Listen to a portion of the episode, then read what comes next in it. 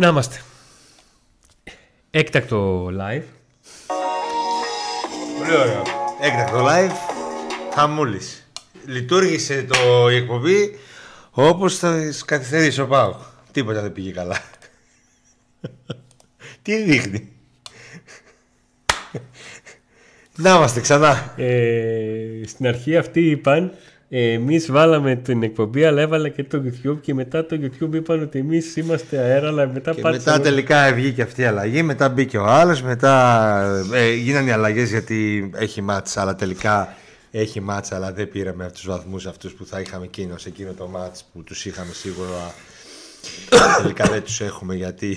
Λοιπόν, να βάλουμε τα πράγματα σε μια σειρά. Δεν μπαίνουν στη σειρά τα πράγματα, Τόνι. Αντιλαμβανόμαστε ότι τα μυαλά μας πονάνε.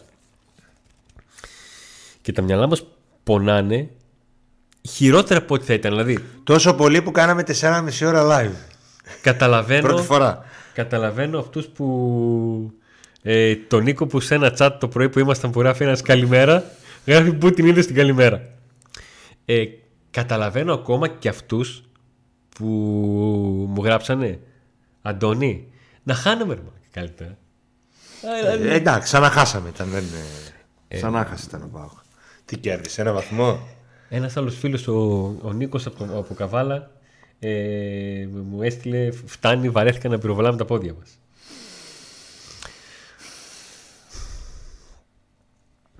Ο προβληματισμός νομίζω είναι ακριβώς το τίτλο. Μπορεί να ακούγεται υπερβολικό το ΠΑΟΚ παίζει μπαλάρα. Καθόλου. Γι' αυτό είπα μπορεί να ακούγεται υπερβολικό. Αλλά το θέμα είναι ότι η αίσθηση πικρίας σε μια ομάδα που παίζει καλά και χάνει το αποτέλεσμα που έχει. Όχι, δεν παίρνει το αποτέλεσμα. Δεν παίρνει το αποτέλεσμα, είναι δεν μπορώ να βάλω την μπάλα στα δίχτυα. Είναι 0-0. Είναι ένα 0 τέλος πάντων. Σε όλα τα παιχνίδια λέγαμε ότι ο ΠΑΟΚ είναι δύσκολος στον γκολ. Έκανε μια εκπομπή και ανέβηκε και την είδαν οι συνδρομητές του πακέτου. Άντε να δούμε. Στην οποία ακριβώς ανέλησα με βάση την ανάγνωση των αριθμών τι ήταν αυτό που ήταν το πρόβλημα του ΠΑΟΚ στον πρώτο γύρο. Και κολούσε στο 1-0 και δεν έβγανε το 2-0. Πώς το έλυσε χωρίς να αλλάξει κάτι όσον αφορά τα πρόσωπα στην επίθεση. Και πάνω που ήρθαν αυτά τα πράγματα, είχαμε αυτή την αλλαγή παύλα βελτίωση.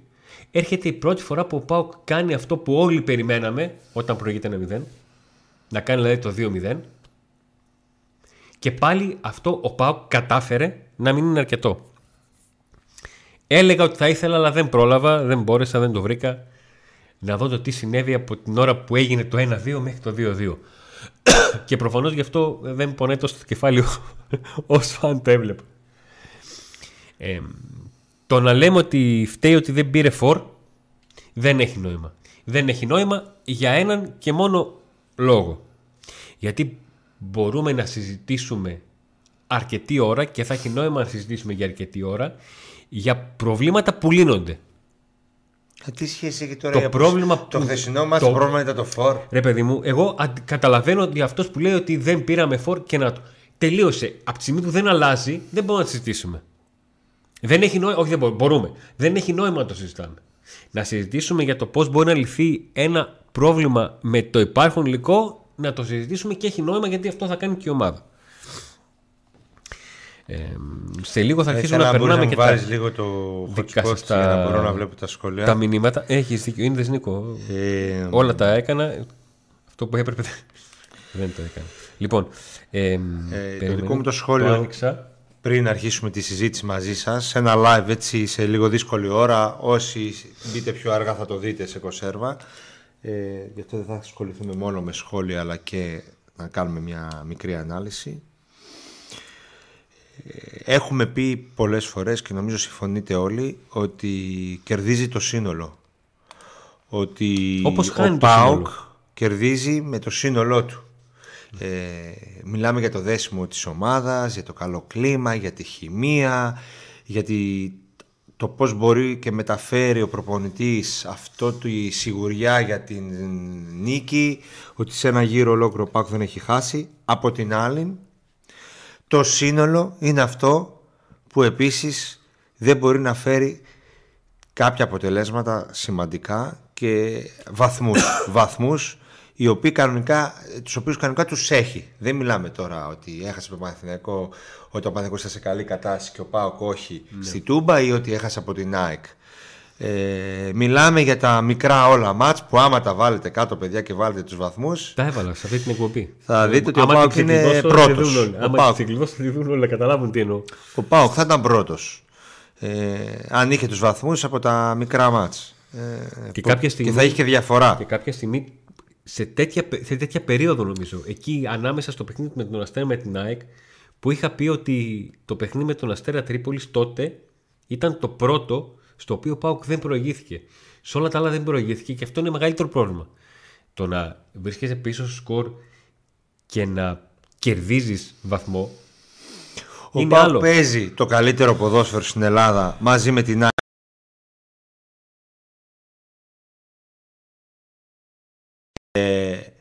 Αποτελεσματική και πιο σκληρή. Εγώ θεωρώ τον ΠΑΟΚ λίγο έως πολύ soft.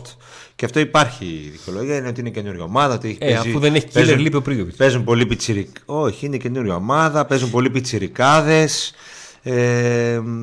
Οι οποίοι δεν έχουν την εμπειρία του. Και πιο μεγάλοι, οι οποίοι και αυτοί δεν έχουν την εμπειρία του πρωταθλητισμού. Καλά, τώρα έτσι όπως είμαι, μικρά κεφαλικά έπαθα στις καθυστερήσεις. Ακούω Μαρεσινίκο, 12 ώρες περάσανε. Λοιπόν, θεωρώ αυτό.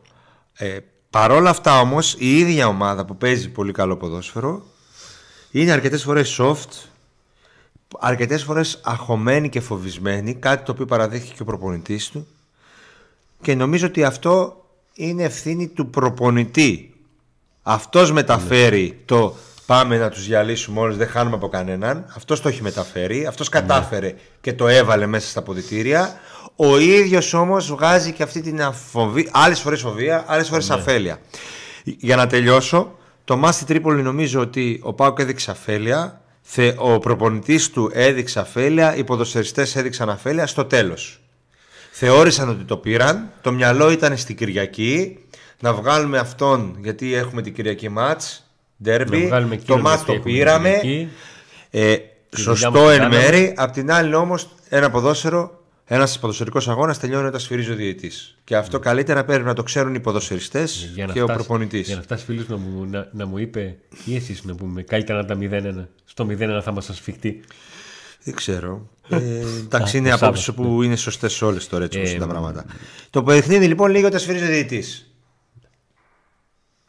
Αυτό. Θα μπορούσαμε να δαιμονοποιήσουμε καταστάσεις και να αφαιρθούμε σε πρόσωπα. Ο Μπίσεσβαρ που δεν κάνει τίποτα και απλά με τον κόλλο προστατεύει την μπάλα. Ο Κεντζιόρα που την ώρα που μπήκε. Μόνο αυτόν τον κόλλο δεν έβαλε. Όλα τα άλλα δεν κάνει το 0-3 σε φάση που σήκωσε ο επόπτης, ο δεύτερος βοηθός της σημαία, το βάρ θα το μετρούσε τον γκολ. Χάνει τον παίχτη στην πλάτη στο 1-2. Δεν είναι πουθενά στο 2-2. Θα μπορούσαμε να μας στέει ο Φιλίππες ο Άρης που μπήκε και δεν τον καταλάβαμε, ειδικά από τη στιγμή που βγήκε από τη θέση του Αουγκούστο. Το μόνο εύκολο είναι να πάμε μονομένα σε πρόσωπα. Αλλά όπως η ομάδα, είπαμε, κερδίζει ο σύνολο, έτσι και χάνει βαθμούς, χάνει παιχνίδια ως σύνολο. Το θέμα είναι νοοτροπία. Κάποια στιγμή συζητούσα χθες, ρε εσύ, 3 λεπτά μεσολάβησαν από το 1-2 μέχρι το 2-2 και το παιχνίδι είχε ρυθμό. Ένας δικός μας λέει δεν το χάλασε το ρυθμό. Να απονέσει, να πέσει κάτω, να πονάει, να κάνει κάτι. Εγώ το είπα αυτό. Εσύ το είπες. Να φανταστείς το. Επειδή έχω πάρει διάφορα μηνύματα. Ένας να πέσει κάτω και να πάρει κράβα. Μετά το 2-1 λέω. Όχι μετά το 2. Ναι, κατάλαβα. Μόλις μπαίνει το πρώτο γκολ. Πέσε κάτω. Δηλαδή τέλος πάντων κάνε κάτι, χτύπα κάποιον. Δεν το είδε το μάτς η ομάδα σαν τελικό. Και επίσης νομίζω και ο προπονητής και οι παίχτες θεώρησαν ότι το μάτς αυτό τελείωσε μετά το 2-0. Και συμπεριφέρθηκαν έτσι. Εγώ στο live θεώρησα ότι τελείωσε. Αλλά εγώ δεν είμαι παίχτης ούτε προπονητής. Αν ήμουν εκείνη την ώρα, θα ήμουν ακόμα αγχωμένος και θα προσπαθούσα να δω, να σιγουρέψω το. Δεν θα σκεφτόμουν το μάτι της Κυριακής. Πάση περιπτώσει. Και να όλα πω και αυτά, κάτι άλλο. Αυτό δεν λέμε τώρα για μια ομάδα που δεν το έχει πάθει. Να πεις εντάξει, ρε φίλε. Εγώ σου βάζω κι άλλο στο μυαλό. Το έχω πάθει, άρα λέω κάτσε, γιατί. Κάτσε, μην γίνει καμιά μαλά. Σφίγγει λίγο το ποπός.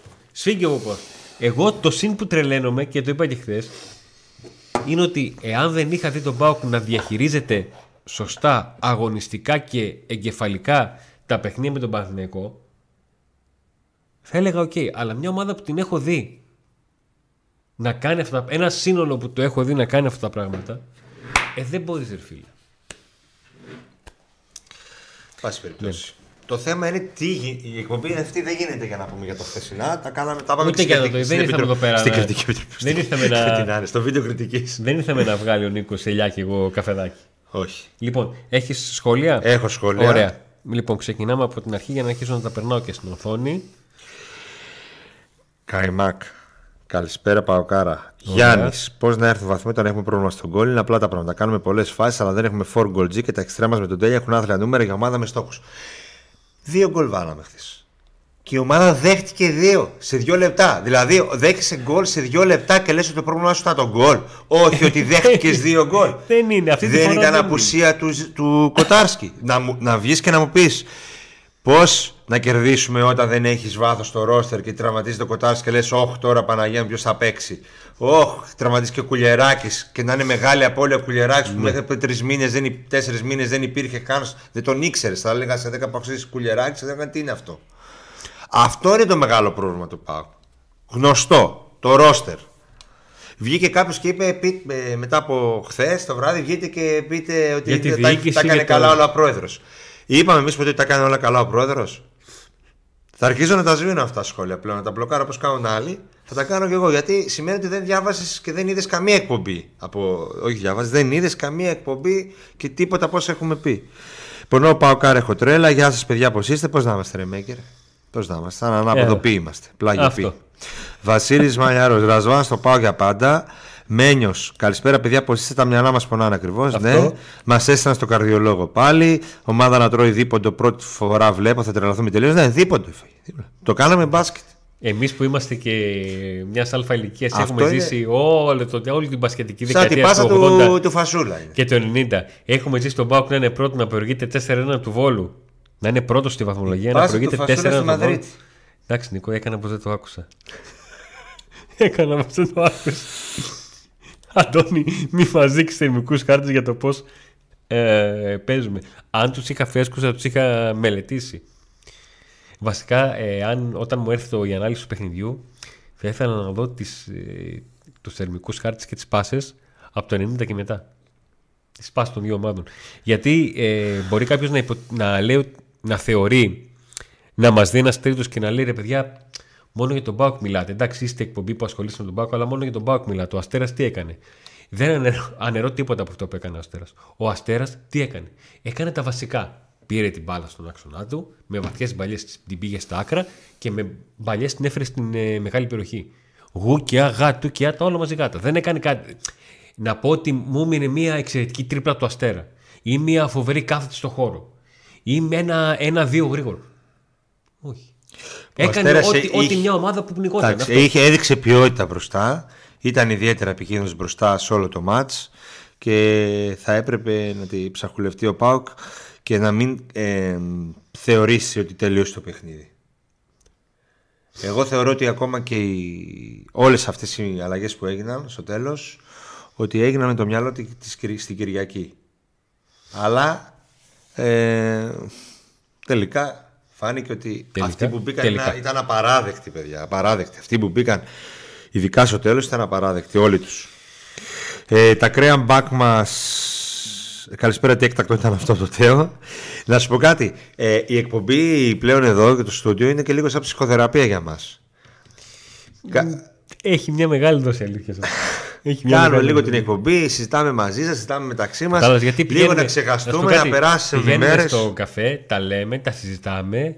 Έρχεται κανένας άλλης ομάδας και μας μπριζώνει. Μας γυρίζουν τα μυαλά, ηρεμούμε, ξανασυνεχίζουμε. Δεν έχουμε τέτοια. Όλοι πάντως σήμερα άλλων ομάδων μας είπαν, παρά την ισοπαλία, ότι ο ΠΑΟΚ παίζει το καλύτερο ποδόσφαιρο.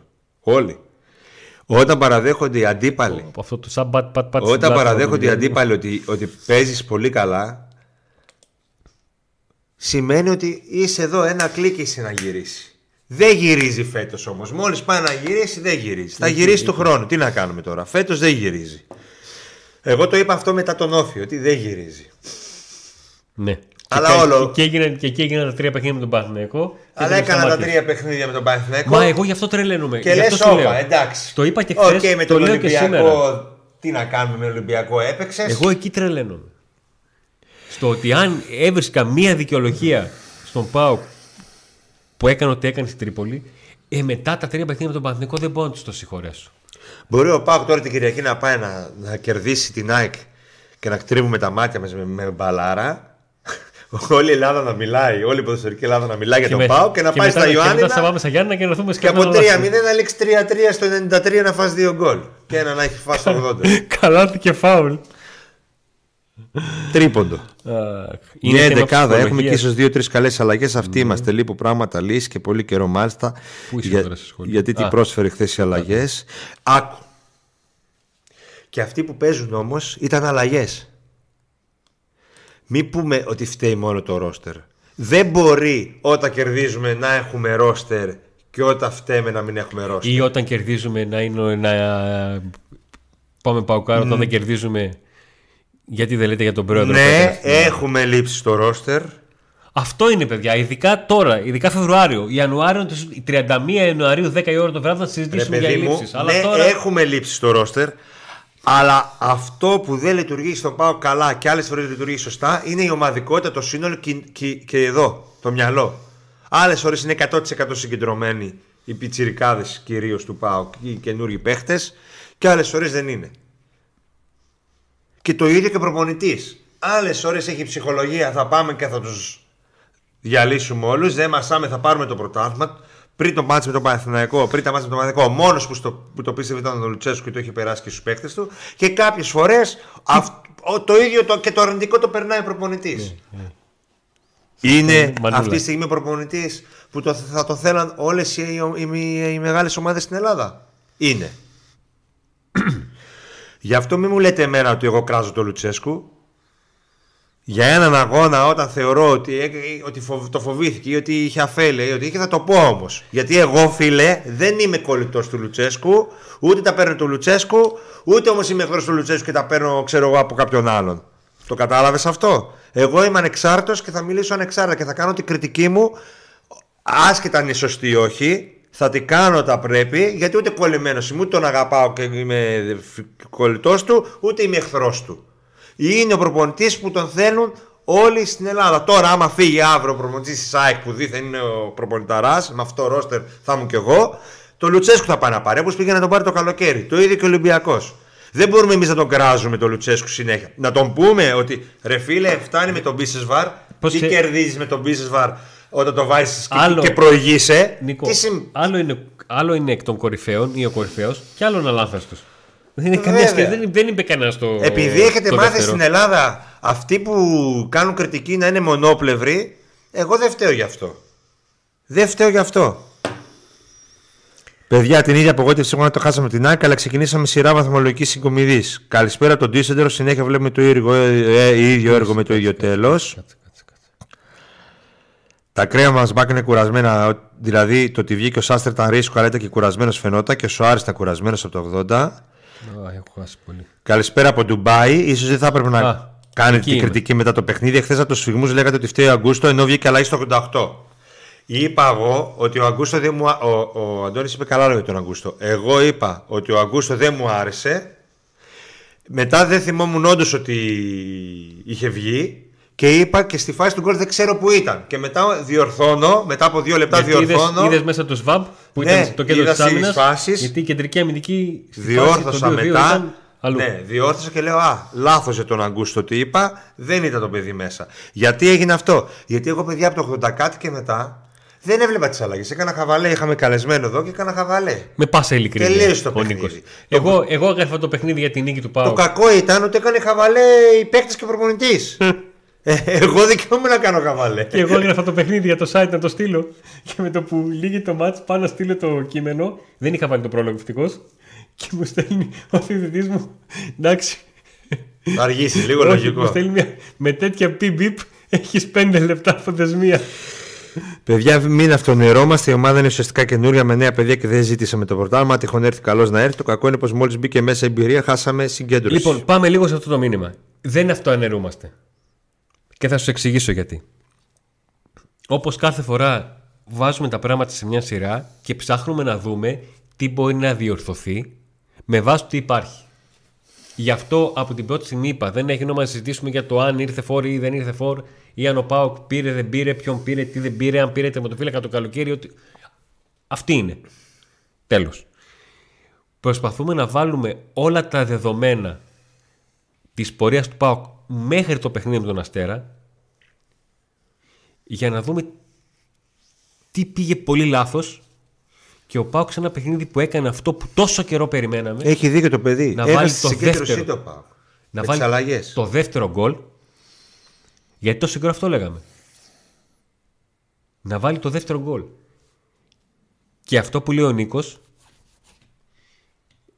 είναι μια σήμερα εκ του αποτελέσματος πικρή αλήθεια. Δηλαδή ο Νίκος λέει ότι παιδιά έγινε το 0-2 και έκανα χαβαλέ, ήταν ο Ντίνιο εδώ, τώρα άμα θέλετε να συζητήσουμε για την ΑΕΚ και αυτά. Και ο Νίκος έχει δικαίωμα να το κάνει. Η ομάδα δεν έχει δικαίωμα να το κάνει. Έμπαινε ο Φιλίππες Σοάρες μέσα και χαζογελούσε. Το έκανε σίγουρο, κερδίσανε. Ρε, μπαίνεις μέσα για να παίξεις. Δεν χαζογελάς εκεί. Δεν είσαι χαρούμενος, δεν τελείωσε το παιχνίδι. Είσαι με το μακέρι στα δόντια μέχρι να σφυρίξει τη λήξη. Και μπαίνει το γκολ και χέζονται πάνω τους. Το 1-2. Μπαίνει το 1-2 και χέζονται πάνω τους. Και δεν ξέρουν ποιο να πρωτομαρκάνουν, δεν ξέρουν τι να κάνουν. Δεν έχει, υπάρχει ένας. Εκεί που είπα για προσωπικότητα και αυτά. Δεν βγαίνει μια προσωπικότητα ναι. Να πάρει την μπάλα και να τη σκάσει. Να τη στείλει έξω από το γήπεδο. Ναι. Να σμπρώξει ένα, να χτυπήσει, να κάνει μια μανούρα, κάτι να κάνει, να λήξει το παιχνίδι. Έχουν χεστεί όλοι πάνω. Και το είπε ο Λουτσέσκο. Φοβηθήκα, ήταν φοβισμένη η ομάδα. Μετά το 1-2 ήταν αυτό. 1,5 λεπτό μένει να λήξει το παιχνίδι από την ώρα που κάνει το βολέο ο Ζίβκοβιτς, αφού έχει φάει την κίτρινη κάρτα. Νίκο, εσύ είπες ότι έγινε το 0-2 και άρχισα να ασχολείσαι με άλλα. Εγώ πήγε το μάτς το 88 και άρχισα να γράφω. Το μάτι. Μη ούτε θυμίζει αυτό. Και δεν μου ήρθε καν στο μυαλό να σηκώσω το κεφάλι. Δεν μου ήρθε καν στο μυαλό. Και το 1-2 που έγινε. Πρέπει να καταλάβουμε ότι η ομάδα έχει μόνο 2 ήττες με 2-3 σωστές προσθήκες και να κρατήσουμε το στόχο κορμό του χρόνου. Πάμε για ήττο. Μπράβο στη δουλειά του Λουτσέσκου. Να συζητήσουμε για τον χρόνο, αλλά όχι τώρα. Θα όχι μείνει τώρα. Ο Λουτσέσκου. Θα μείνουν οι παίκτες. Θα μείνει ο κορμός. Θα μείνει ο ένας. Θα μείνει ο άλλος. Να λέμε εδώ κοροϊδία, να λέμε ψέματα. Χαλαρώσαμε, λέει ο Μπούρνο, γιατί δεν είχαμε μεγάλο αντίπαλο. Και αυτό είναι πρόβλημα που πρέπει να συζητηθεί. Τι αφέλεια έδειξε ο Λουτσέσκο ο 88 με το μάτς 0-2. Πήγε να δώσει συμμετοχή σε 2 παίχτες. Πώς είναι αφέλεια, έλεος. Εκ του αποτέλεσματος τι είναι, ρε φίλε μου. Πόσους παίχτες έβαλε μέσα. Άφησε το κέντρο.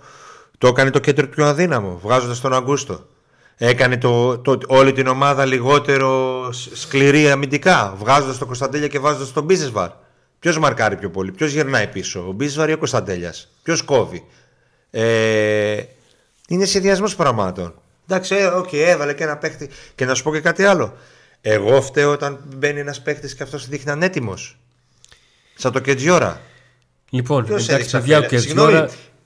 Περίμενε. Όταν βάζει ένα παίχτη και κάνει μαγικά, είναι προπονηταράς και όταν το βάζει, έλα δεν ευθύνεται. Αυτό είναι το θέμα μου. Αυτό με τρελαίνει με αυτούς που είναι μονόπλευροι. Δεν γίνεται ρε φίλε. Όλοι μαζί χάνουμε, όλοι μαζί κερδίζουμε. Δεν γίνεται. Λοιπόν, ευτυχώς πρόλαβα τα σχόλια να περάσουν την οθόνη. Την ΑΕΚ να κερδίσω, ξεκολλάτε γκρίνιες. Καλησπέρα, παιδιά από Νόης. Εύχομαι υγεία, υπομονή και τύχη. Τον πάω στη καρδιά. Να πούμε ένα χρόνια πολλά σε όλους. Σε όλους σας, γιατί ξέρω ότι όλοι γιορτάζετε. Αγαπάμε τον ΠΑΟΚ από το 1926 και θα συνεχίζουμε να είμαστε ερωτευμένοι μαζί του.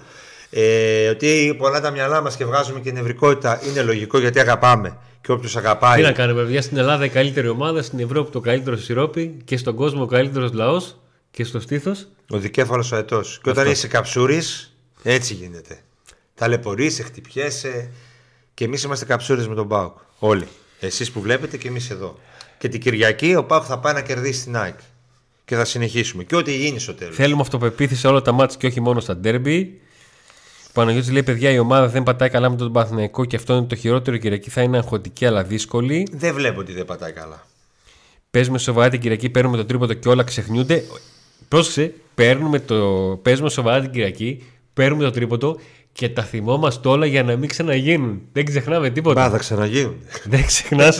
Δεν ξεχνάς τίποτα.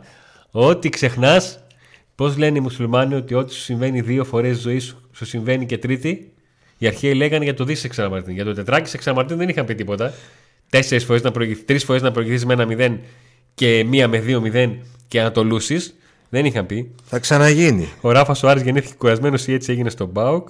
Μια ήταν η μεγαλύτερη πίκρα της σεζόν. Καλησπέρα από ιδρυμού κάρτες για τελειώματα στα τελευταία λεπτά. Μα και αλλάξει η τύχη μας. Έλα, πού είσαι. Δεν ξέρω, πού είσαι. Εγώ είμαι στον Κάζ. Γιατί κόλλησε το. Α, να το Σκοντίνιο που καλωσπερίζει. Ωραία. Πού είσαι πιο πάνω. Λοιπόν, καλησπέρα παιδιά. Τελικό στην Κυριακή ο Γιώργος Αναστασιάδης. 2-0 νικάμε και όλα γίνονται. Τώρα παιδιά προσπαθώ να τα πιάσω λίγο γιατί γίνεται ένας μικρός χαμούλης και σας ευχαριστούμε πάρα πολύ για το μικρό χαμούλη. Θέλω να πάντα έχω μικρό χαμούλη. Πώς γίνεται να φταίνει ένας προπονητής το 0-2 γίνεται 2-2.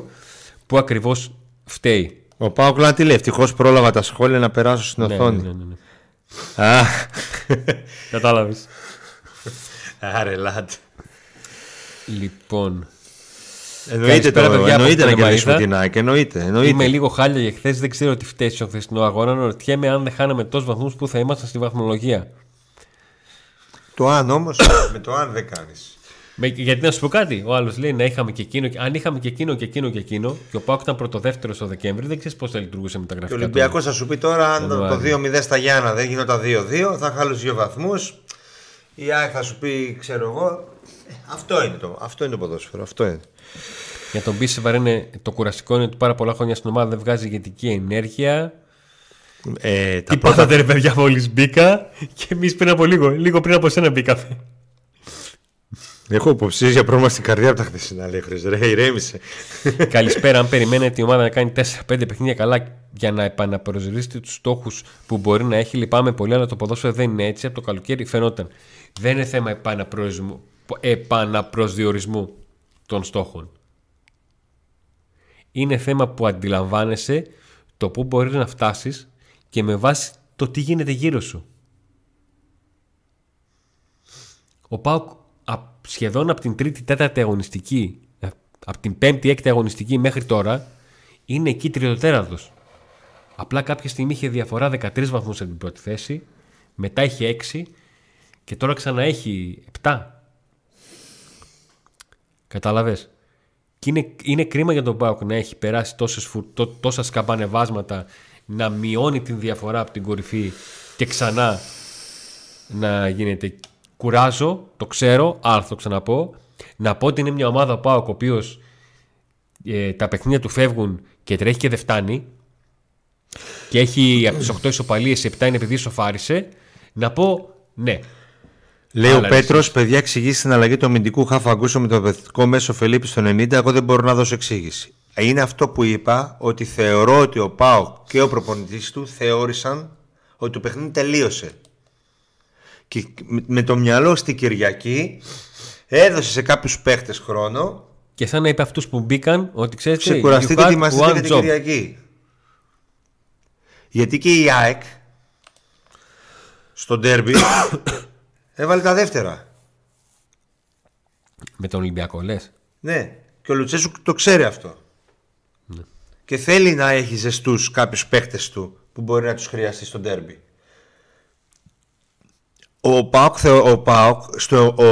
Ο Λουτσέσκου θεώρησε ότι οι παίκτες του, όποιος και να μπει μέσα, δεν θα δεχτούν και 2 γκολ μέσα σε 7 λεπτά.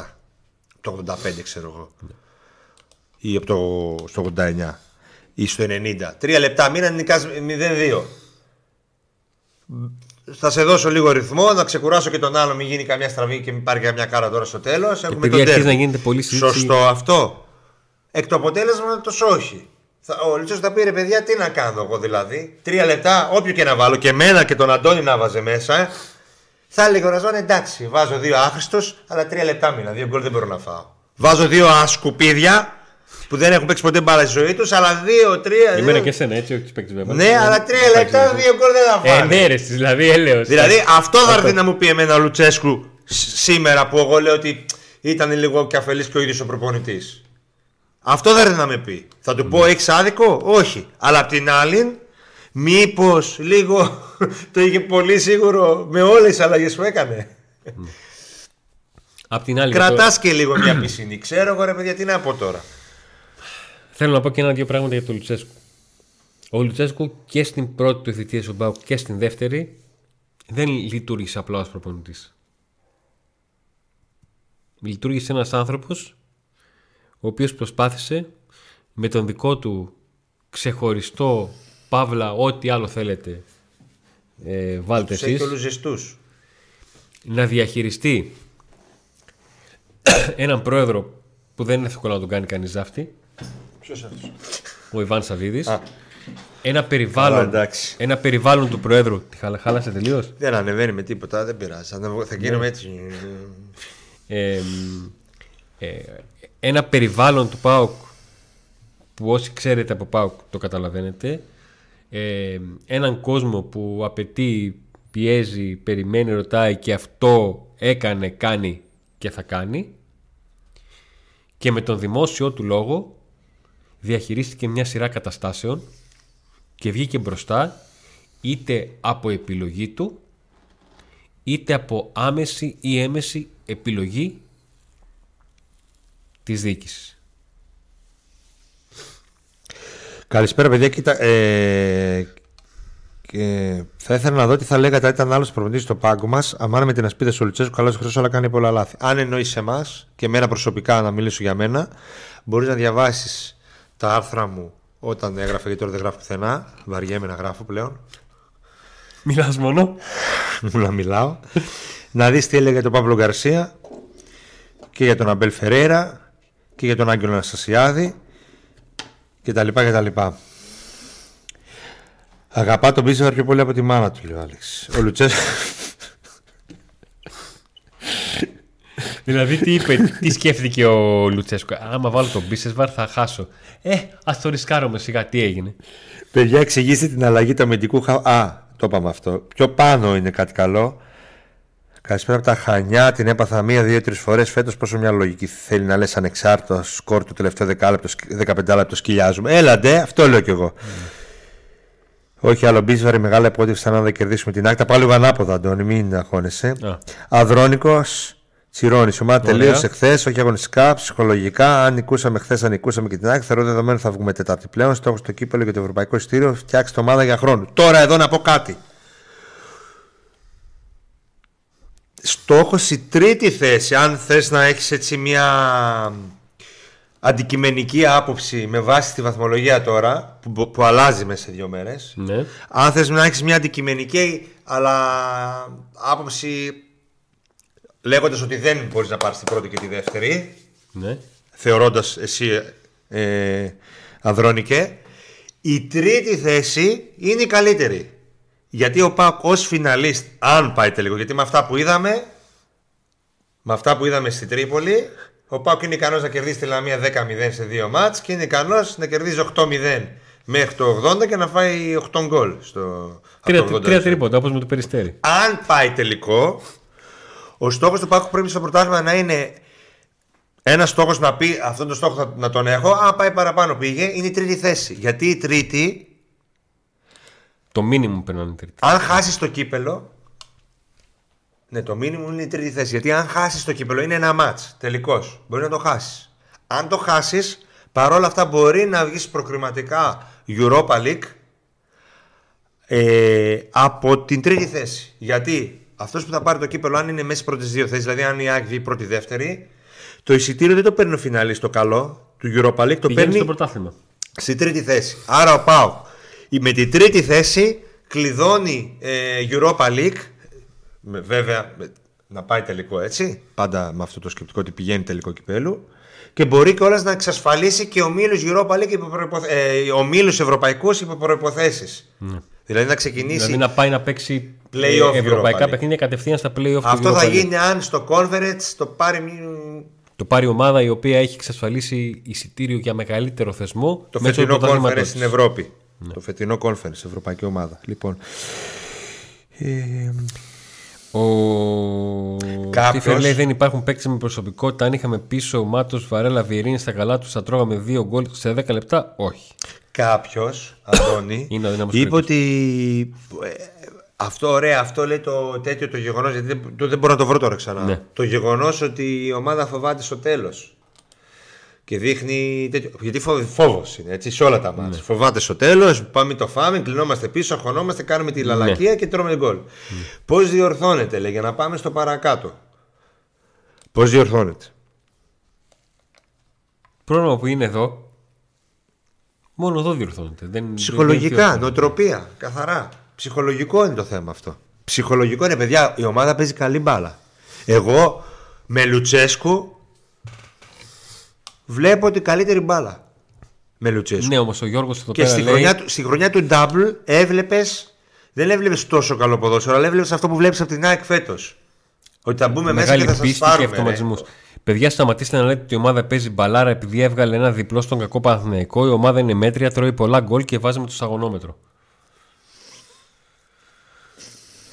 Οκ. Okay. Εμείς έχουμε άλλη άποψη. Καλησπέρα, παιδιά. Κοίταξα τον πάγκο. Είχε Ντάντας και Σοάρες. Δεν είχε άλλο χαφ. Απλά δεν έπρεπε να βγάλει τον Αουγκούστο. Επίσης, δεν ξέρουμε για το ΣΦΑΠ που έδειχνε ψοφήμι στο τέλος. Τελευταία φάση δεν μπόρεσε να σηκωθεί εκεί. Μήπως έπρεπε να βγει ο ΣΦΑΠ. Να ξεκουραστεί ο ΣΦΑΠ. Τώρα αυτό τελείωσε, έτσι. Τελειώσαν αυτά. Με το να, με το τι θα.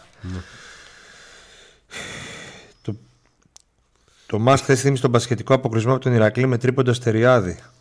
Χολόπουλου.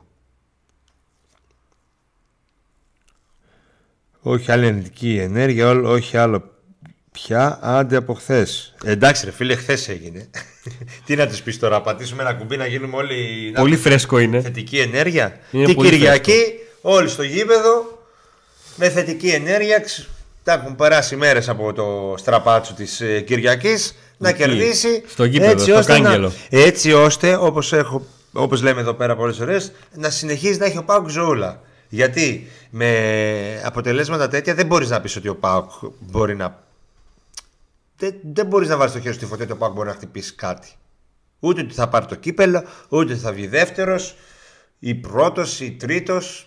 Δεν μπορείς να ξέρεις. Γιατί ο ΠΑΟΚ είναι Σκοτσέζι κοντούς. Είναι και θα συνεχίζει να είναι. Παιδιά, δεν αλλάζει αυτό τώρα. Δεν αλλάζει. Ναι. Δεν μπορείς να πεις κάτι. Το θέμα είναι να κερδίσει την ΑΕΚ για να συνεχίζει να έχει ζωούλα, να έχουν πιο μεγάλο ενδιαφέρον τα play-off από ό,τι τώρα. Γιατί μετά ξεφεύγουν οι δύο πρώτες θέσεις. Έτσι.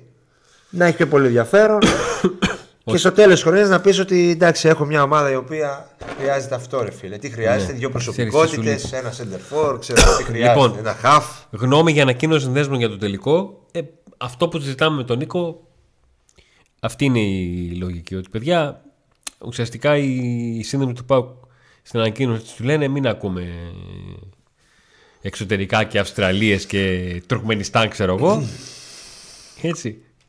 Δεν νομίζω ότι θα γίνει κάτι με την ανακοίνωση. Αυτή αποφασισμένη για εξωτερικό είναι. Έτσι φαίνεται. Και εγώ μέχρι πριν 2 εβδομάδες δεν το πίστευα. Αλλά πλέον το πιστεύω κι εγώ. Απλά το κουλό ακόμα δεν πιστεύω ότι θα το πάνε με τα καγκουρό εκεί. Ο Τόλης λέει ο ΠΑΟΚ θα έχει ζωούλα, Νίκο, για τη δική μας δεν είμαι σίγουρος. Α, έχεις δίκιο. Έχεις δίκιο. Εμείς δεν θα έχουμε ζωούλα. Έτσι όπως πάμε, θα πάθουμε τίποτα. Και αυτή η αποτυχία στο να βάλουμε γκολ έλεος πια. Νικόλα, η ομάδα παίζει δεν παίζει μπάλα. Εμείς για εκείνα το 3 λεπτό λέμε. το γυρίστε πίσω και βγείτε δεύτερη στην μπάλα. Αν δεν είναι συνεννόηση, σίγουρα είναι εντολή. Και ο Στάθης εντολή να βγαίνουν δεύτερη στην μπάλα. Ο Στάθης λέει και επίσης κάτι ακόμα. Στη ζώνη 18-19 στο δύο παιχνίδι κάναμε 0-2 και τελικά έδειξε 0-3 και σε εκείνο το μάτσα ο Αστέρας πρώτο ημίχρονο μας είχε στα σκοινιά, έλλειψης προσωπικότητας προφανώς.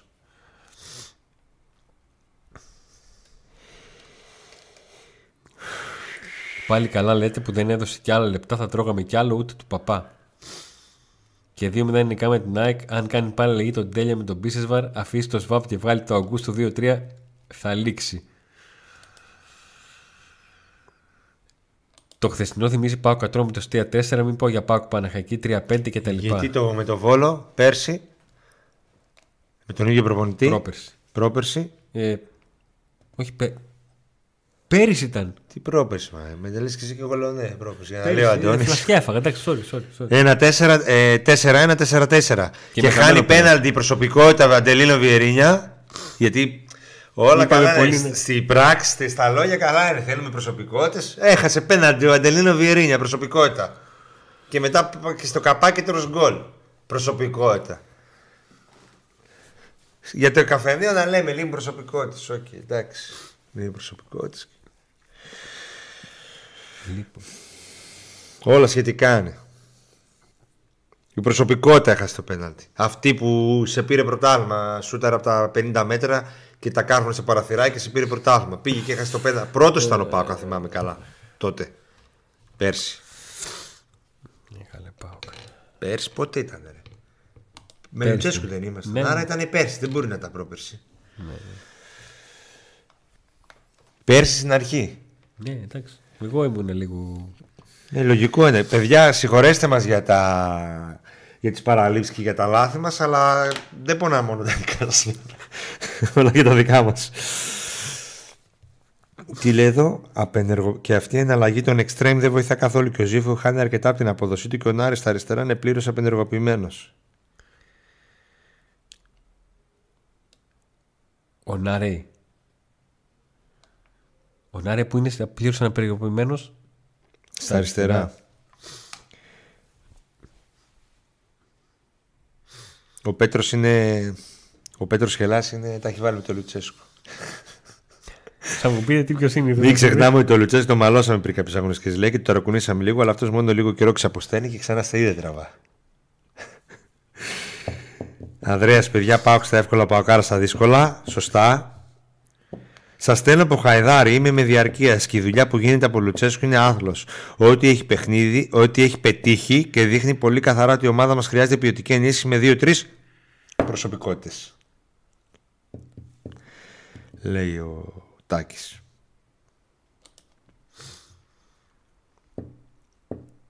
Αν δεν κλειστεί τον πίσω, θα ήταν 1-2. Μετά αν.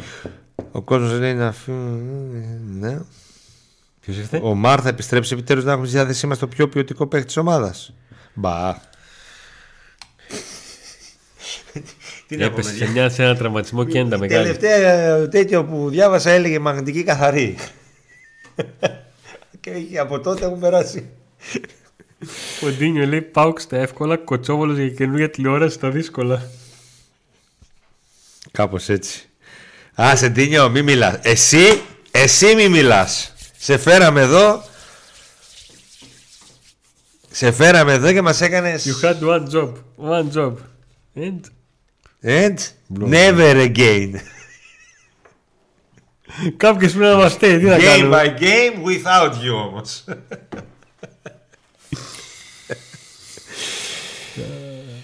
Λοιπόν δείτε και ξανά. Χθες είπατε θα δείτε το τρίλεπτο ξανά σε slow motion. Λοιπόν δείτε το και ξανά. Ντροπή για το τριλεπτό. Όσοι ήταν σαν παρόντες και συμμετείχαν σε αυτό. Είδα ένα καρέ που παίζει και το βλέπαμε στο καφέ τώρα με τον Αντώνη. Στη τελευταία φάση στον γκολ, πόσοι παίκτες βρίσκονται στην περιοχή του Αγάλματα. Να γινόμαστε αγάλματα. Είναι περισσότεροι παίκτες του Αστέρα από ό,τι του ΠΑΟΚ μες στην περιοχή. Και λείπουν δύο. Είναι 9 ποδοσφαιριστές μαζί με τον τερματοφύλακα. Δηλαδή είσαι στο 93. Έτσι. Και δεν πάνε όλοι μέσα στην περιοχή. Είναι ο Μπίσεσβαρ που λείπει και ένας ακόμα τον οποίο δεν τον. Εκείνη την ώρα δεν έκατσα να τον βρω γιατί ήταν μια να πονάνε. Α, ο Μπράντο Τόμας. Αυτοί τι κάνουν έξω στην περιοχή.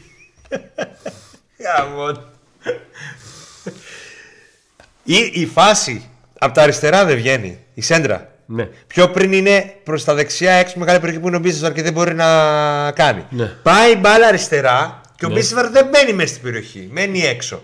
Πέφτει με τα πόδια ο Νάρη να κάνει εκεί φάουλ, να γίνει στη μένη φάση. Δεν βρίσκει ούτε την μπάλα ούτε τα πόδια. Τουλάχιστον προσπάθησε ο Νάρη. Ήταν ο μόνος που όρμηξε. Κάτι έκανες ρε φίλε, κάτι έκανες. Ο Μπίσεσβαρ δεν πήγε, δεν γύρισε μέσα στην περιοχή, έμεινε εκεί έξω. Ο Μπράντον τι περίμενε, να βάλει το γκολ? Πού ήταν, δεν είναι καν στη φωτογραφία. Εκεί, μέχρι η μπάλα είναι, φωτογραφία είναι λίγο εξωμεγαπέριο και λίγο ακόμα. Όλοι οι παίκτες δεν πρέπει να είναι μέσα στην περιοχή εκεί. Τελειώνει η φάση εκεί, είναι... Φάτε την, διώκτε την, κάστε την μπάλα. Πώς? Τι τρέλα μου.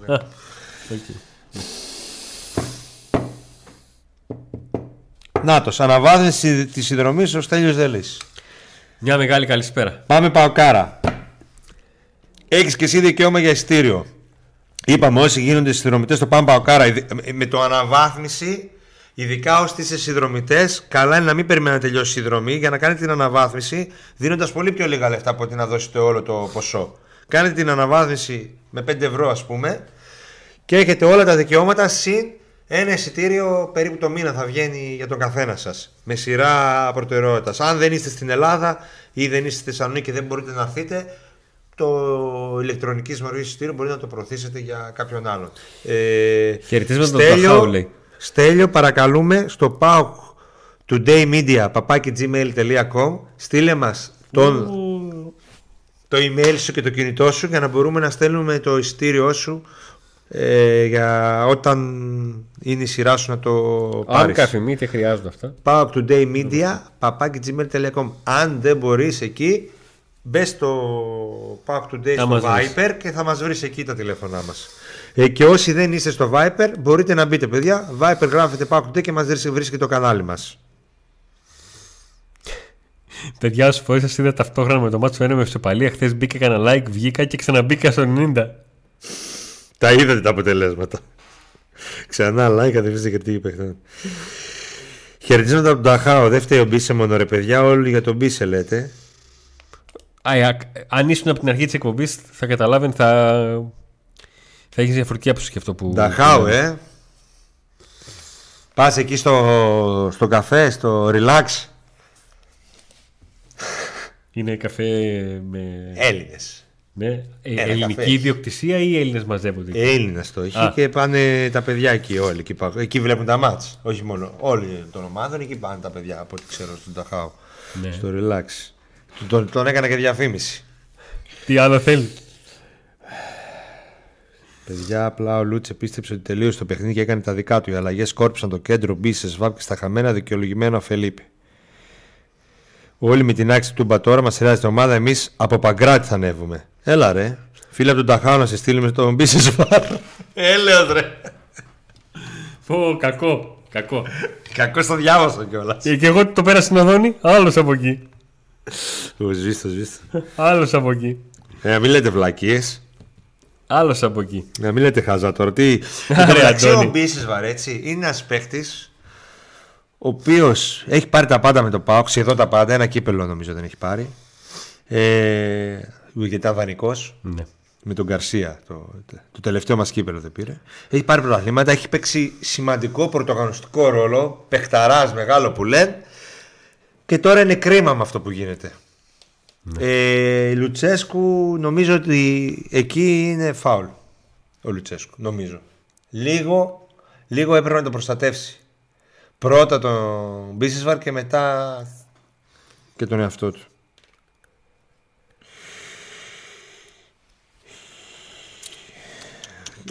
Για το Πανελλήνιο όχι, δεν πρέπει να είναι ανοιχτός. Έχουμε DNA μικρής ομάδας. Αυτό δεν αλλάζει ποτέ. Μην ψάχνει να βρείτε τη φταία. Αυτή είναι η αιτία που δεν μπορούμε το πρωτάθλημα. Το 18-19 πώς το πήρες?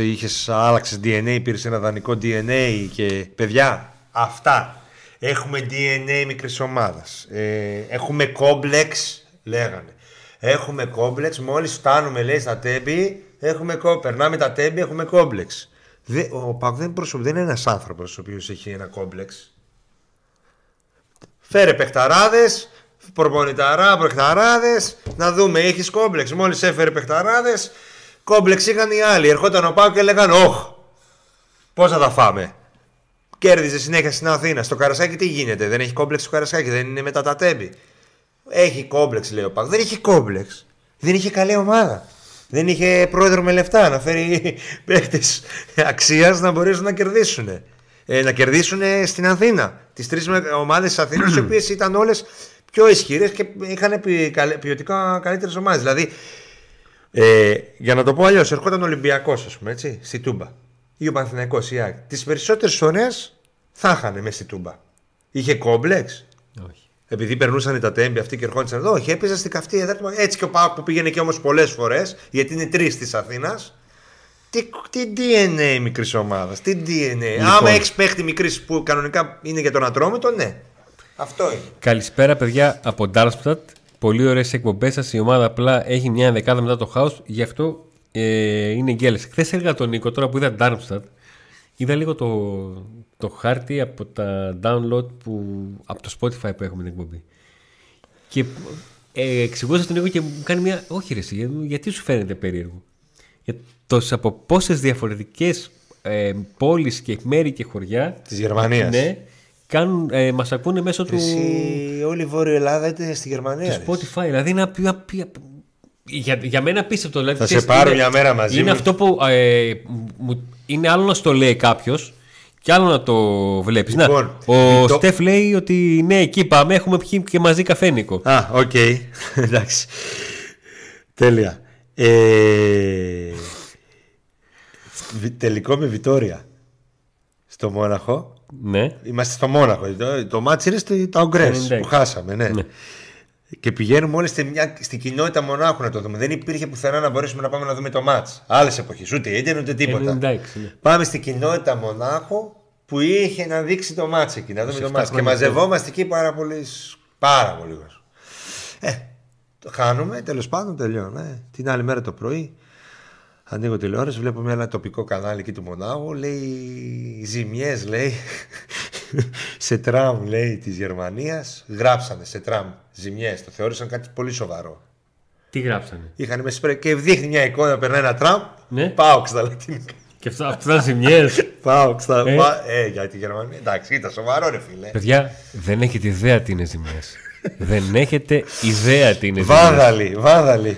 Εγώ να σου πω κάτι. Βαδάλισαν το τραμ, ρε φίλε. Στο τέλος θα μας πούνε ότι μαζεύονται παοξάκια και πάνε με το τρένο στην Αθήνα και κόβουν στήριμα για το Πλατή. Από Πλατή, λιανοκλάδι, παιδιά. Πάει τώρα, δεν έχει. Τώρα που ταξίδεψα δεν έχει. Εσύ που πας. Από λιανοκλάδι, παιδιά. Αδερφέ, παλικάρι, το εισιτήριο σου Πλατή γράφει. Εσύ που πας. Πού λες να πάω? Πού πας? Ο άλλος τώρα. Από μέσα σπρώγουμε φανέλα, κασκόρα εδώ. Πού πας? Με μπάλα στο Πλατή. Λέει, εγώ ξέρω, λέει, ότι ο Πάκου παίζει τη Λιβαδιά. Εσύ έκοψες τρίγα το Πλατή. Και? Και τι θες να με γυρίζεις? Ο Μπίσεσβαρ έχει να παίξει μπάλα από το μάτς με τον Άγιαξ στο Άμστερνταμ, δυστυχώς. Καλησπέρα, παιδιά από Ντάμστερνταμ. Ναι, το διάβασα αυτό. Νίκο, καλά όλα αυτά που λες, αλλά τελειώσαν το 19. Τώρα έχουμε 23. Μάγος μεταμόρφωσε τον εαυτό του σε πατάτα με αφάνα. Ναι, εκεί πάμε, έχουμε πει. Ναι, Νίκο, θες παιχταράζει να κρατήσει προβάδισμα με 2 γκολ για 3 λεπτά. Όχι, ρε, όχι. Θες να είσαι και στο πάγκο σοβαρός και όταν κάνεις αλλαγές να είσαι σοβαρός. Να μην κάνεις πλάκα με βοηθούς, με παίκτες και τέτοιο. Τι, έλα, εντάξει, το πήραμε. Πρόστιμο 5.000 ονάρα. Τέτοια. Σοβαρή, γιατί εγώ είδα το Φίλιππ Σοάρες που μπαίνει μέσα και. Έτσι μπήκε, χαζογελώντας. Σοβαρή, δεν έχει τελειώσει το μάτς. Ναι, είναι στο 90, αλλά δεν έχει τελειώσει. Και εμένα και τον Αντώνη να βάλεις μέσα, να σκυλιάσεις όποιον να είναι. Ένα το χειρότερο παίχτη, μια τοπική ομάδα. 3 λεπτά να μην φας 2 γκολ. Φάε ένα. Να πω την αλήθεια, τώρα με την Κέλα είμαι σχεδόν σίγουρος ότι θα κερδίσουμε την ΑΕΚ. Αν κερδίσουμε τον Αστέρα, θα μας φοβόμουν περισσότερο. ΠΑΟΚ είσαι. Και αυτό ακόμα είναι πρόβλημα. Είναι αυτό το πρόβλημα. Ακριβώς που λέμε τη ψυχολογία της νοοτροπίας. Είναι καθαρά νοοτροπία ψυχολογία, παιδιά. Ούτε φορ, ούτε χαφ, ούτε.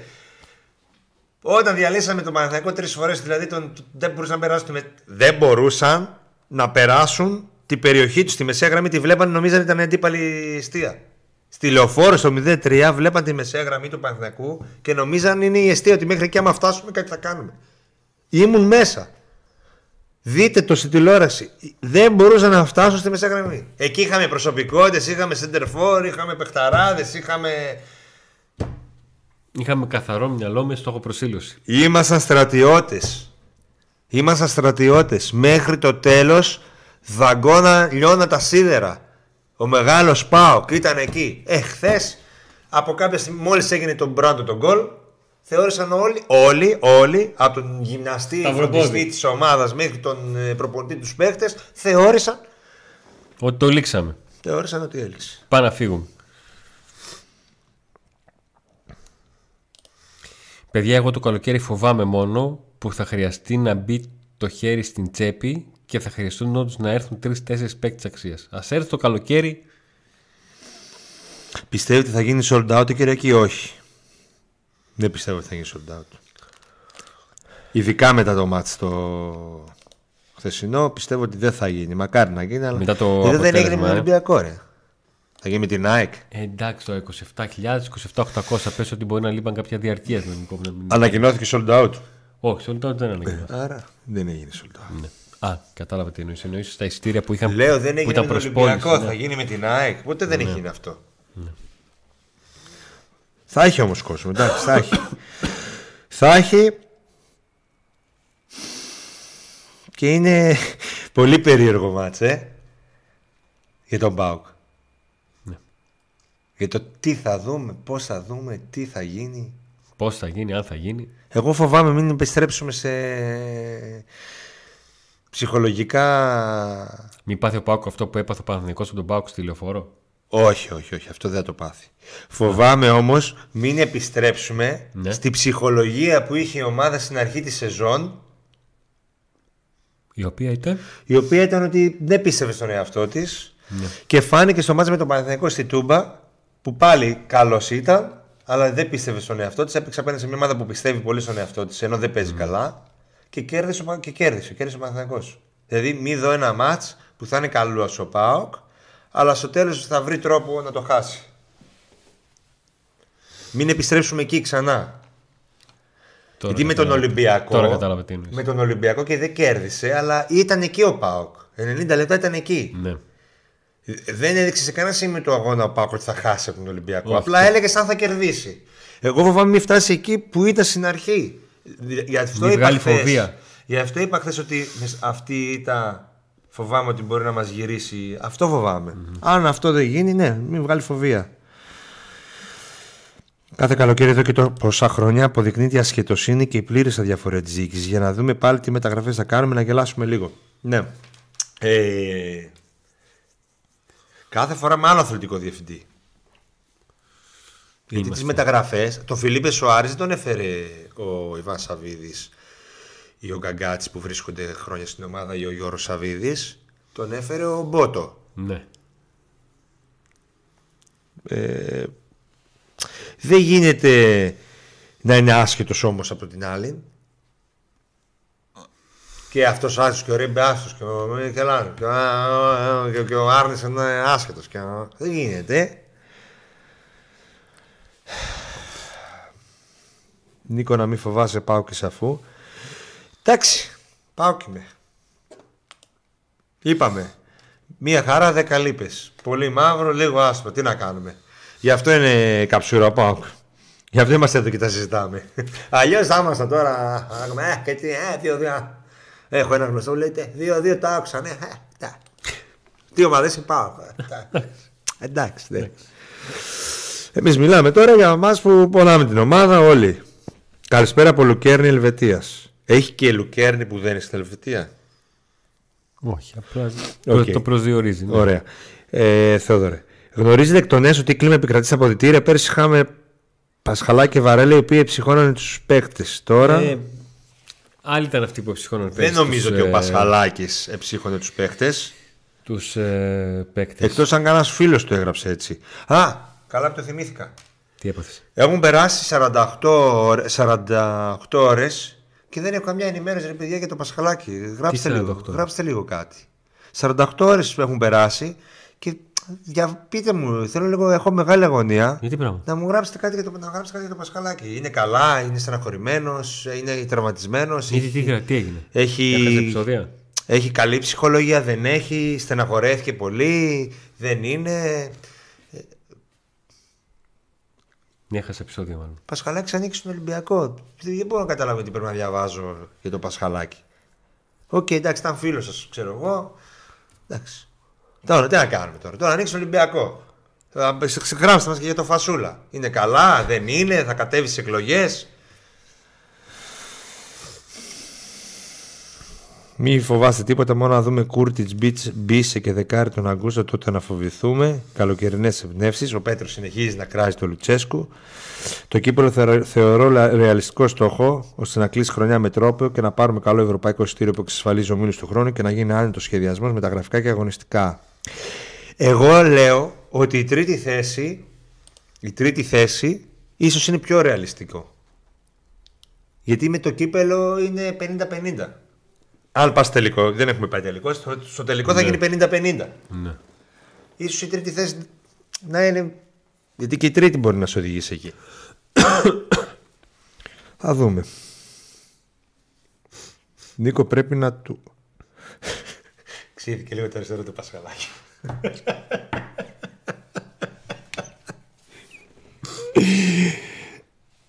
Α, δεν το μάθατε, έχει κι άλλο παράπονο το Λουτσέσκου, γιατί έβγαλε το Ζίποβιτς και όχι αυτόν χθες. Ωραία. Δηλαδή έλεος. 5,5 πήγε. Ναι. 7 λεπτά καθυστερήσεις, πόσα γκολ φάγαμε? Εσύ Νίκο, τι μαχαιριές είναι αυτές? Δεν σε φταίει κανένα σκότς αν ο Κεντζιόρα μαρκάρει μπολμπόι αντί αντίπαλο. Αν ο Νέσμπερ κάνει φάουλ στον Ίγκασον στο ένα γκολ και αν ο Ζίβκο ανοίγει την κλειστή του εστία στο άλλο. Ανοίγει την κλειστή του εστία. Στο δεύτερο που άνοιξε την κλειστή γωνία εννοείς. Που κάνει αυτό προς τα αριστερά. Λογικά. Λοιπόν. Το λάθος είναι η πάσα του Ζίβκοβιτς. Ο Ζίβκοβιτς κάνει ένα πολύ καλό παιχνίδι. Δύο φοβερές αποκρούσεις, δύσκολες. Και πάει. Και εκεί που θα πεις ότι μπράβο ρε Ζίβκο. Έτσι πως μιλάς για τον Ζίβκοβιτς μου θυμίσει ένα βιντάκι που είδα. Και πάει και κάνει την πάσα. Που είδα ένα short που είναι ένα παιδάκι το οποίο καταφέρνει και βγάζει από τον Τζένκα τρία κομμάτια που λες τώρα θα τα τιμάνα. Το βγάζει για το τρίτο και έτσι πως κάνει πανηγυρίζει το παιδάκι με το χέρι γκάνγκ. Το λούζει, το ρίχνει όλο κάτω. Αυτό έκανε. Γι' αυτό ακριβώς σου λέω, έτσι πως η περιγραφή σου μου το... Αυτό έκανε. Έπρεπε να το φτιάξεις, να το ανεβάσεις και να το ένα Ζίβκοβιτς. Αυτό έκανε. Κανανέβο Πρίγιοβιτς. Καλησπέρα PAOK Today. Χαριστιέτ, Κανανέβο Πρίγιοβιτς. Γκολάρα. Και τα σχέδια για τη νέα Τούμπα. Κανένας δεν ρώτησε. Λείπει τώρα αυτές. Λείπει το φωτιστικό για να το δούνε και να πούν τι έγινε με την νέα του. Λείπει το φωτιστικό, 2 σέρις σοβαλίες. Πρέπει να μπούμε ο Μίλος Europa το χρόνο. Αλλιώς μέχρι 8 του conference. Γενικώς επιβάλλεται να κάνουμε μια καλή πορεία. Αλλιώς δίκιο θα έχουν που δεν θα μας παίρνουν στα σοβαρά. Παιδιά, ποιος δεν μας παίρνει σοβαρά? Ποιος δεν μας παίρνει σοβαρά? Τι κάνανε οι άλλοι στην Ευρώπη, τι κάνανε? Ο Ολυμπιακός 2 χρόνια αποκλείεται από χωριά. Δεν μπορεί να μπει ο Μίλος. Η ΑΕΚ δεν θυμάται ποτέ έπαιξε τελευταία φορά. Ναι. Παιδιά, ο Λούτσε όταν τα πάει κανονικά είναι ο καλύτερος. Πάλι ο Πέτρος. Αλλά όταν έχει αυτές τις τρελές εμπνεύσεις τον τρέμουν όλοι. Έδειξε την μπάλα στο πλάγιο στο 90 και το 0-2 έγινε 2-2 από αυτό. Άντε ρε άμπαλε. Δεν έδιωξε την μπάλα πλάγιο. Πήγε να δώσει πάσα. Χάθηκε το build-up, χάθηκε η κατοχή. Θα είχε ο PAOK την κατοχή και θα περνούσε ο χρόνος. Και από το πλάγιο ad γίνεται το 0-1. Εκεί δεν έχει ευθύνη ο τερματοφύλακας. Το 1-2 δεν έχει ευθύνη ο τερματοφύλακας. Εκεί. Εγώ μπορεί να είμαι άμπαλος, αλλά αυτός ήθελε να τη δώσει στον συμπέκτη του και την έβγαλε out. Σε φάση που είναι εκεί πρέπει να την κρατήσεις για να τελειώσει το παιχνίδι. Και σκότωσε την. Την κρατάς, λοιπόν... θα περάσει ένα λεπτό. Συνολική διαδράνεια, μωρέ, προχωράμε. Γενικά είναι συνολική. Δεν μπορούμε να κρεμάσουμε ένα τερματικό. Ούτε νομίζω βγήκε κανείς και είπε φταίει ο Ζίβκοβιτς. Το αναφέραμε απλά τώρα τον τερματοφύλακα και είπαμε για τον Ζίβκοβιτς. Δεν είπαμε ότι κανείς ότι φταίει ο Ζίβκοβιτς. Η ομάδα έκανε το 2-2-2. Αλλά έχει και αυτό στην ευθύνη. Δηλαδή, μια φορά παίζεις. Ναι. Λοιπόν, σας ευχαριστούμε πάρα πολύ που ήσασταν εδώ σε αυτό το έκτακτο live. Επόμενό μας προγραμματισμένο live το άλλο τέλος. Δεν πειράζει. Είναι την 5η 8 με 9. Όσοι θέλετε και γουστάρετε ευρωπαϊκό ποδόσφαιρο, Τρίτη και Τετάρτη στις 10 θα τα πούμε στο Falls 9 το κανάλι, με watch along του Champions League και του αύριο του Arsenal City. Αν πάτε στο YouTube και βάλετε παπάκι Falls9GR θα το βρείτε το κανάλι. Σας ευχαριστούμε πάρα πολύ για τη στήριξή σας. Πριν φύγετε να like στο βίντεο, εγγραφή στο κανάλι, η παρέα μας μεγαλώνει, καμπανάκι για να σε έχω ειδοποιήσεις όπως κάτι τέτοιες στιγμές σε κάτι έκτακτα live. Ευχαριστούμε πάρα πολύ όλους εσάς που μας στηρίζετε με έναν επιπλέον τρόπο που είναι ένα από τα 3 πακέτα συνδρομών. Μπορείτε να δείτε στην περιγραφή το τι περιλαμβάνει το κάθε πακέτο συνδρομών. Ένα like ρε παιδιά, ένα like. Ένα like, τι σας ζητήσαμε, ένα like. Τι σας ζήτησα, ένα like και την μπάλα στα πουλιά. Την μπάλα. Όταν λύγει το παιχνίδι. Εμείς θα τα πούμε ξανά την Πέμπτη, πάλι με live. Λίγος. Εκεί θα αρχίσουμε να μπαίνουμε σε ρυθμούς ΑΕΚ. ΑΕΚ η οποία έχει να παίξει με τον Ατρόμητο. Τελικά θα γίνει το μάτς. Καλά μετρούσα εδώ τις μεζούρες τις έβγαλα. Θα γίνει το μάτς.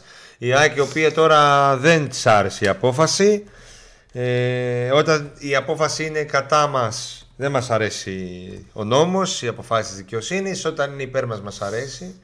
Μου θυμίζουν αυτούς τους όσπους είναι ένοχος που λέει έχω εμπιστοσύνη στη δικαιοσύνη, έχω εμπιστοσύνη στη δικαιοσύνη. Αλλά μετά δεν έχω εμπιστοσύνη στη δικαιοσύνη.